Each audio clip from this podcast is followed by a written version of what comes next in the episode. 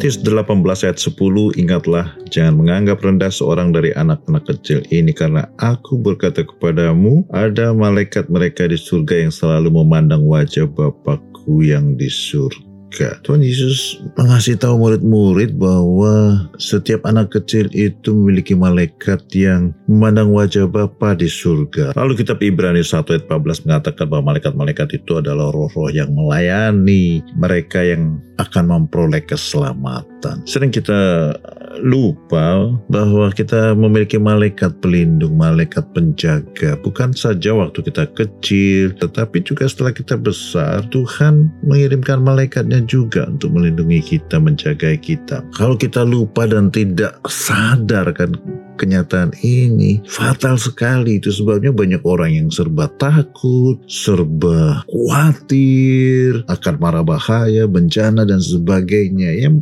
memang kita perlu berjaga-jaga tapi jangan lupa juga bahwa Tuhan itu begitu baik sehingga ada malaikat kita yang menjaga kita. Sebab itu jangan keluar dari rencana Tuhan, jangan keluar dari kehendak Tuhan, tapi ikuti Tuhan dan malaikat Tuhan bisa lebih efektif melakukan tugasnya menjaga kita. Amin.